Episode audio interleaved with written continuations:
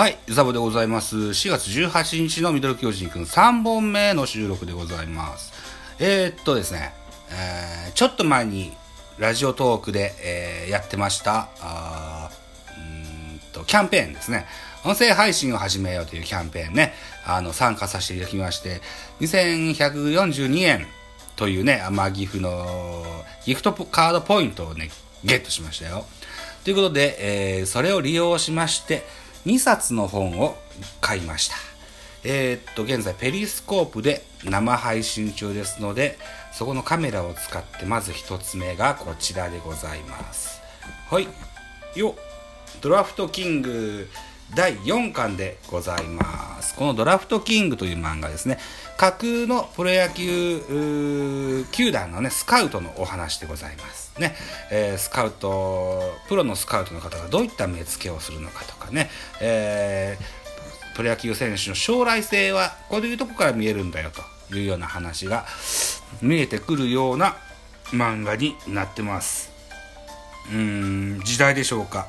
えーっとキラキラネームの選手や、えーっとこの主役の人もね郷原オーラっていう名前のね、えーっと日本人なんですけどね漢字で書かれたキラキラネームの人なんです、えーっとこの4巻に出てくるのは沖縄の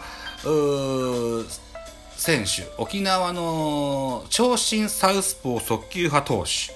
えーっとななんだっけな。名字忘れたけどなんとかオーシャン君っていうね男の子。こいつをねぜひドラフトで獲得したいんだよねっていうような話でしたね。えーっとうーん。でこう練習試合とか何回も積み重ねて見て見ていくとあそこにあ例えば肘ですとか肩ですとかそういったところに怪我してんだなっていうのがスカウトの方って分かることがあるそうなんです。この漫画ではそういうふうに言ってますね。で、えーっと高校の監督にそれを告げ口するのかせんのかみたいな。えーっとその選手がうちの大学預かろうかと言っている監督に教えるか教えんかみたいなそんな話題も出てきましたね。うんうんうん。なかなかこう面白い。僕ら野球系ポッドキャスターも 野球自体のタンズから派生した僕らのこんなグループもありますけれどもこういう野球漫画にこう特化して喋る方ってなかなか少ないんですよね。野球漫画の話もぜひね聞いてみたいななんていうふうに思ってたりするんですけどね。うーん。えーっとねこのドラフトキングはですね黒松哲郎さんという漫画家さんが書かれてます。えー雑誌で言うと、グランドジャンプっていう、えー、集英社のが出してる雑誌で、現在も連載されてございます。ね。裏画面がこんな感じです。ペリスコープの方にお見せしましょう。裏画面こんな感じですね。これは、おそらくこうスポーツ新聞のね、えそれを模したような、あ絵になってると思いますよ。うん。が1個。もう1個がこちらでございます。じゃじゃんと。おなじみでございます。グラゼニ、えー現在はパ・リーグ編っていうのをやってますね。パ・リーグ編7巻でございます。ね、えー裏面こんな感じですね。ね、初めての方は何が何じゃわからんかもしれませんが、左に映ってるスキンヘッドで帽子をかぶったこの人は現あのこの作品の中ではホームラン初めて一軍に定着してホームランが30何本に乗ってきてこれからホームランを狙うぞっていったところになってます対してこの右手の垂れ目のね、えー赤い髪をしたあ方がピッチャーでございまして昨年まではリリーフピッチャーしてたんだけども体勢がこう変わって、えー先発に転向させてみたらローテーションピッチャーにしっかりはまってなトントン拍子に進んでハーラーダービー、まあ、あの最多勝争いができるぐらいのピッチャーにまで成長したよというようなあお話の漫画の中でのお話になってます。うんグラゼニっていうのも結構長くなってきました。最初のグラゼニっていうのが、えーっと、ヤクルトっぽい球団にいた主役のボンダ夏之助がですよ。うん、もともと左のリリーフピッチャーで、えーワンポイントで使われてたピッチャーが、なかなかこう、勝負どころで使われるようになってきて、それからこう、先発もするようになってきたと思ったら、FA 権を獲得して、FA 権を獲得したと同時にこう、メジャーリーグに挑戦してみたとメジャーリーグの挑戦は失敗したんだけれども、日本に帰ってきて、ジャイアンツっぽい球団に入ると。で、ジャイアンツっぽい球団で、えー、なんだろうな、こう、えらい揉まれて、うん。揉まれ揉まれて、また再度、あの、FA 権を獲得しました。で、今度はパリーグに移ったよっていうようなことで、第3部パリーグ編っていうのがね、現在、これは、えー、モーニングという雑誌で、うん、現在も連載が続いております。原作、森高裕二、漫画、足、足立金太郎という方が書いてらっしゃいます。グラゼニは人気もありまして、えー、テレビアニメにもなりましたね。確かワウワウでやってたと思います。僕はワウワウ撮ってないので、ちゃんと見れませんでしたけども、でも、BS 日テレがそれを買い取ってくれて一回、放送してくれたような記憶があり、あります。うん。ちゃんとそれは見ました。うんうんうん。ヤクルト編でしたね。うん。この、グラゼニの主役のボンダナスノスケのアニメの声を担当したのが、何を隠そう、三冠王落合博満の息子、あの、落合福士です。あの、小学校の頃からよくチンプレーコンプレーとか、プロ野球ニュースも出て、出ておりました。頭がチリチリの あの、生意気な、クソ生意気な少年がですよ、大人になって現在は声優さんをしてるんですね。で、プロ野球の、何でしょうね、このアニメ、グラゼニの主役の声を当ててというようなことがあります。うん。このグラゼニのアニメ最終回にはビートたけしがビートたけし役で出てましたよ。えっ、ー、と、グラゼニの主役のボンダナスノスケが片思いをしている、後にお嫁さんになってくれる女性が勤めているキッチン味平っていう食堂で、食堂、うん、定食屋さん、定食屋さんでの常連役でビートたけし出てましたね。うん。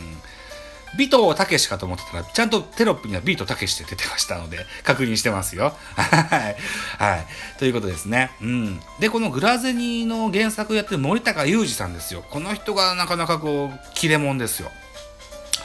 えー、っと、グラゼニーの他には、あと何やってんだっけなプレイボール2っていう、さっきの、うーん、ドラフトキングっての雑誌と同じ雑誌、グランドジャンプで連載してるプレイボール2。えー、っと、最初はプレイボールっていうのが昭和の時に少年ジャンプで連載がありました。千葉さん、千葉明夫さんっていう漫画家さんがあ書いてらっしゃった本に漫画になってるんですけど、この千葉さんが亡くなってしまったんですね。うん。で、その意思を継いで、えー、僕が続きをやりますよということでやってらっしゃって、えー、森高裕二さんが漫画も書いてるじゃなかったかな漫画をとても千葉さんに寄せた漫画で書いてたと思います。プレイボール2、現在もグランドジャンプで、えー、放送、あと、連載中でございます。時代背景がやっぱ昭和の時代ですので、初めてこう、金属バットが高校野球に導入されたといったような、えー、そんなあ話も出てきますよ。うん。いかにこう、木製バット1本時代から金属バットに時代に、えーえー、なった中でですね、金属バットがいかにこう有効に使われていくかっていう話を、作品の中で語ってくださっております。というのが1点とですね、それからビッグコミックスペリオールで、先日新たに連載が始まったハーラーダービーというあの漫画も、これも原作が森高裕二さんでいらっしゃいます。だから、現在、森高裕二は3本ぐらい続けて、あのー、同時に、作品を抱えてんじゃないかな。うん。あとね、六代っていう番、あの漫画もありまして、六代はね、えー、っと、えー、何マガジンだっけ？月刊マガジンだったかな最初は週刊少年マガジンでやってて、そこから月刊に移ってまたマガジン系の違う雑誌に転々としていった漫画、キャプテン、俺はキャプテンという漫画があって、それが高校の、違う、中学、高校の話、野球部の話だったんですけども、それが大学に、えー、進学して、えー、という形で、えー、六代っていう漫画が続いてるんですけど、雑誌自体がなくなってしまって、うーん、果たしてこれは続いていくいくのかどうかといった状況になってます。だから、6代はまだ漫画としては終わってないので、森高裕二は多分現在は4本作品を抱えている状況になってるんじゃないでしょうか。うん僕は小学校の昭和の60年ぐらい、50年、60年ぐらいの時代っていうのは、えー、っと、手塚治虫ですとか、藤子不二雄ですとか、赤塚不二夫ですとか、石森章太郎ですとか、時和荘に、えー、こう名を刻んだ名漫画家たちがですね、えー、揃って同時期に何本も連載作品を抱えてたというのがもう当たり前の時代だったんですけどもそれを踏襲して現在この令和の時代にも踏襲している唯一の方がこの森高裕二さんじゃなかろうかと僕はそのように感じております。野球漫画うん。僕はあのー、多分死ぬまでずっと見ていくことになると思います。はあそうね、うん、面白い野球漫画はね、本当に抜けれないんですよね。うん、そんな僕、ザボ43歳がずっと見てきた野球漫画の中で一押しの野球漫画、これを紹介して終わろうと思うんですけども、うん。一個には絞れないんだよな。あと、ドカベンや野球教の歌って言っても、皆さんご存知だろうから、違う作品をということで、あでも水島系なんですけども、水島真司の作品で、光の小次郎っていう漫画があります。これは江川卓のドラフトの経緯があった、えー、空白の一日に絡めた、あそうですね、なんでしょうね、漫画になってます。ドラフト制度に一石を投じというタイトルでから、文言から始まる漫画になってます。どっかで見かけたらぜひ見てください。